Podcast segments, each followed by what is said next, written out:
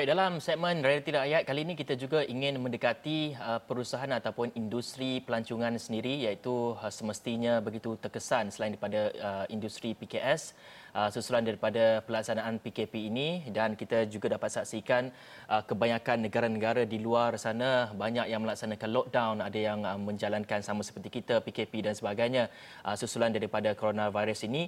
Dan semestinya sektor pelancongan ini amat begitu terkesan. Dan tambahan pula ketika negara kita mempunyai satu kempen yang begitu besar iaitu kempen Tahun Melaut Malaysia 2020 ia semestinya memberikan satu tamparan hebat buat pelancong-pelancong ataupun buat industri pelancongan ini. Dan kalau kita nak kongsikan uh, dua hari yang lalu iaitu satu laporan di Astro Awani kita bawakan uh, kata uh, Menteri Pelancongan, Kesenian dan Kebudayaan Datuk Seri Nancy Shukri mengatakan satu juta pekerja sektor pelancongan bakal hilang pekerjaan dan ia juga uh, industri ini juga merekodkan kerugian kira-kira 20 bilion dalam tempoh 4 bulan pertama ini. Ini satu angka yang begitu menakutkan kita semua terutamanya bagi sektor pelancongan sendiri dan untuk bercakap untuk menyelami apa agaknya isi hati daripada industri pelancongan ini kita bersama dengan uh, Uzaidi Udanis merupakan Presiden Majlis Pelancongan Malaysia MTC. Assalamualaikum selamat pagi. Waalaikumsalam uh, Hafizi apa khabar? Baik, mungkin kita dapat teruskan kepada perbincangan kita.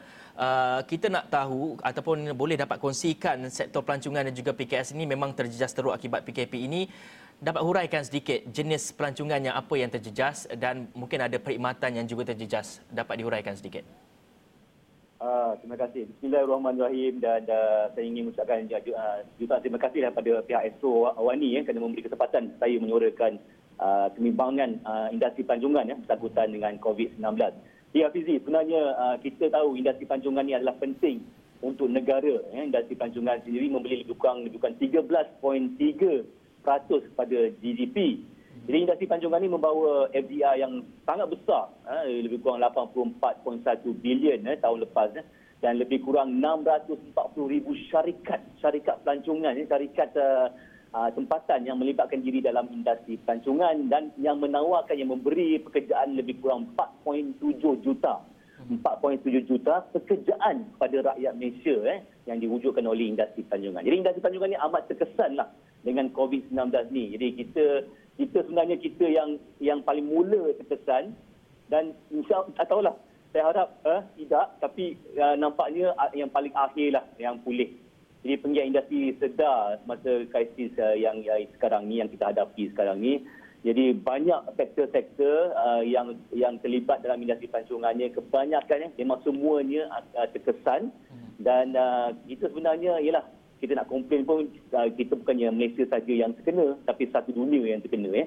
Jadi kita perlulah uh, muhasabah uh, diri dan saya tahu banyakkan yang sektor-sektor yang belum lagi kita kenali seperti, spa, seperti in fact ada tour guide yang uh, sebagai profesional sebagai freelance pun terkesan. Dan juga uh, pihak apa ya dan juga uh, syarikat apa restoran-restoran shopping center retail outlet. Dan ini lebih kurang 640 ribu syarikat lah yang, yang terkesan. Mak, in fact Makcik Kia pun terkesan Makcik Kia ni dia goreng pisang dia dia jual jual, jual goreng pisang di, di tempat-tempat pelancongan dan pelancong tak ada. Macam mana nak jual uh, goreng pisang ni kat tempat dengan pelancong sebab pelancong tak ada. Jadi Makcik Kia pun terkesan. Jadi kita rata kalau industri pelancongan menjunam, menjurus menjunam ke semua ke semua indah, uh, ekonomi ataupun semua uh, sektor ataupun semua orang akan terlibat akan terkesan. Jadi maka kita sebenarnya ialah kita perlulah muhasabah diri ya dan tengok apa apa yang kita apa apa yang kita kita uh, kita sesuaikan diri dalam apa yang yang berhormat uh, Menteri uh, dan Nurdin beritahu kan kita kena adapt new normal ataupun uh, itu sebabnya kita dan panjungan kita selalu kita akan uh, reset tourism reset tourism untuk kita hidup semula kita bangkit semula uh, Fizi. Okey tuan. Tuan, kalau uh, cakapkan mengenai new normal, kebiasaan baru ni kan, mungkin dari sektor industri pelancongan itu, apa new normal yang boleh dijelmakan ketika tempoh perintah kawalan pergerakan ini, kita adaptasi uh, kebiasaan baru new normal ini, apa perkara-perkara yang uh, new normal itu boleh boleh dalam usaha, mungkin sedikit sebanyak untuk membantu industri pelancongan bangkit semula itu? Uh, mungkin, mungkin uh, dalam sektor uh, new normal uh, ini bukan hanya dari pihak satu pihak saja dia melibatkan semua pihak okay. uh, daripada penggiat industri panjungan uh, daripada pihak penguasa, daripada PBT, daripada kementerian-kementerian lain, uh, daripada state, uh, state government, daripada semualah, semua itu kita kena adapt di normal. Mm-hmm. Contohnya, even even contoh, saya beri contoh, uh, bank. Bank. Kita sekarang kita tahu, industri panjungan sangat penting dalam uh, dalam uh, ekonomi Malaysia ni, uh, untuk ekonomi Malaysia ni. Tapi bank, saya harap lebih kita banyaklah lagi bank yang boleh uh, memberi uh, pinjaman kepada uh, penyiap-penyiap industri, terutama bas. Bas kita punya uh, banyak bas, tapi kebanyakan bas ni, orang yang bas ni kita meminjam daripada credit companies, daripada syarikat-syarikat kredit. Syarikat kredit, bank tak akan kasih uh, pinjaman uh, bas, uh, pinjaman untuk untuk membeli bas. Jadi itu adalah satu. Jadi bila, bila uh, jadi bila pejabat uh, bila syarikat uh, kredit memberi pinjaman, ianya bukan di bawah uh, di bawah purview of bank negara. Jadi yang amat berhormat Perdana Menteri kata, okey, kita automatically kita akan memberi moratorium 6 bulan. Tapi ini tidak melibatkan syarikat kredit kami. Yang mana mereka kata, eh, ini bukannya, saya bukan daripada uh, under bank negara. Saya di bawah Kementerian KPKP, uh, di bawah YB uh, Zuraida.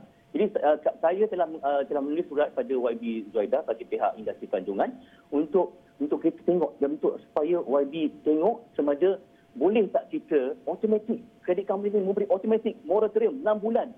Apa susah sangat? 6 bulan. Kalau kita uh, kita kita pinjam 5 tahun. Kita anjakkan sikit 5 tahun 6 bulan. Kita tetap bayar. Ha? pengingat industri tetap bayar. Bukannya tapi lambat sikit lah sebabnya. Krisis krisis uh, covid ni. Jadi saya harap lebih banyak lagi apa uh, syarikat-syarikat kredit company tu tolong tengoklah. Ha? sebab ini industri panjungan ni anggap penting dan juga bank-bank tu yang kali in, in future saya harap lebih lebih lebih apa lah lebih uh, menyokong uh, pengiat industri panjungan untuk membeli bas untuk bot. Saya saya rasa saya yang membuat uh, tour di uh, di uh, Kuantan. Uh, uh, tengok buaya lah. Ni, ni buaya betul ni, bukan buaya darat ni. Buaya betul eh. Jadi penuh dengan pelancong-pelancong memang ramai. Tapi hanya satu bot saja.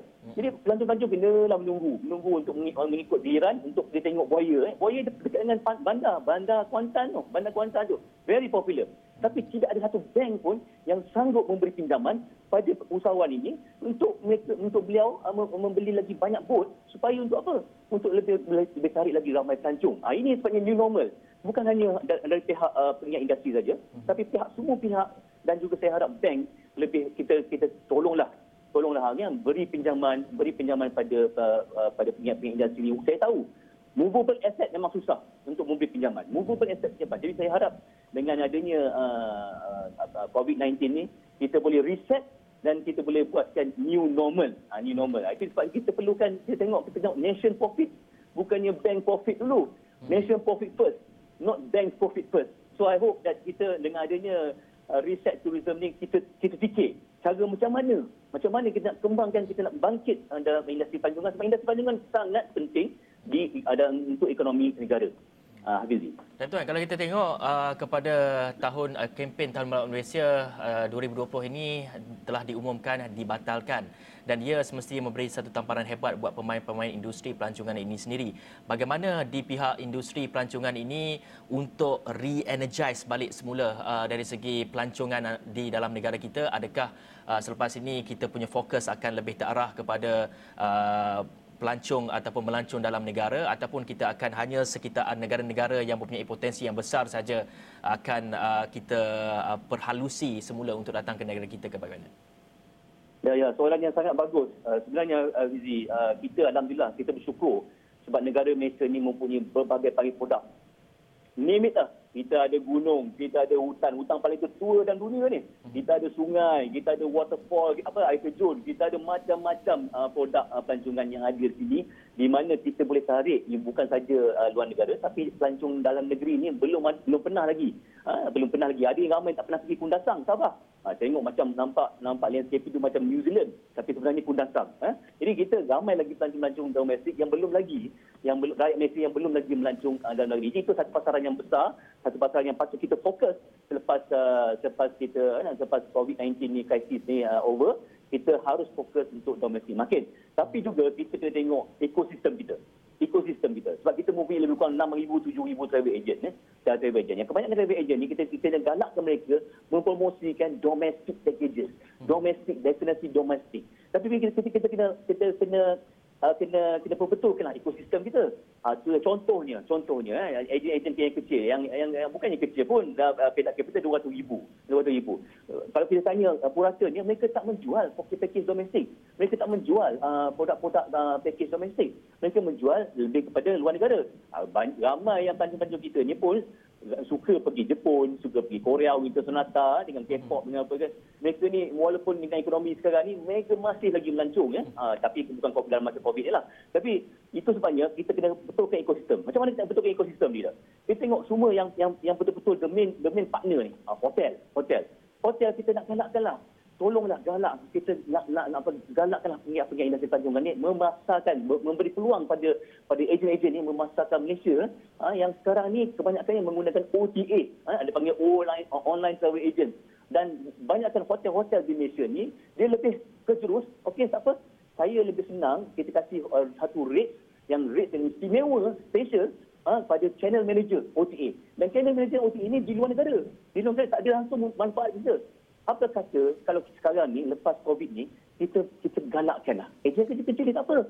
Ejen kecil ni mungkin dapat 100 bilik satu ratus tahun. Tapi sebenarnya dia kita menggalakkan kita menggalakkan uh, industri penggiat industri pelancongan untuk promote Malaysia, untuk promote nah, boleh kita start dengan domestik tapi kita kita lepas tu kita pergi international. Kita perlu tahu yang ada ada perbezaan harga dia, harga.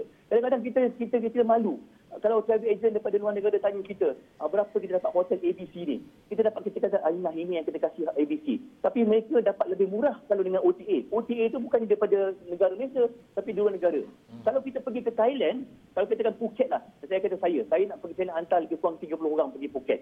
Saya pergi terus pergi hotel. Hotel, hotel. Hotel Phuket, berapa you kasih? Berapa you boleh you kasih? Saya kasih harga tu. Harga tu sebenarnya lebih mahal kalau kita dapat, kalau kita pergi travel agent yang di Phuket, lebih murah. Jadi dia punya uh, ekosistem sangat betul. Ha, jadi kita kena kita galakkan pergi ke local travel agent. Tapi di Malaysia ni, di Malaysia ni kita kena tukar minda kita. Kita kena mindset ni kita shift sikit. Kita tahu OTA senang.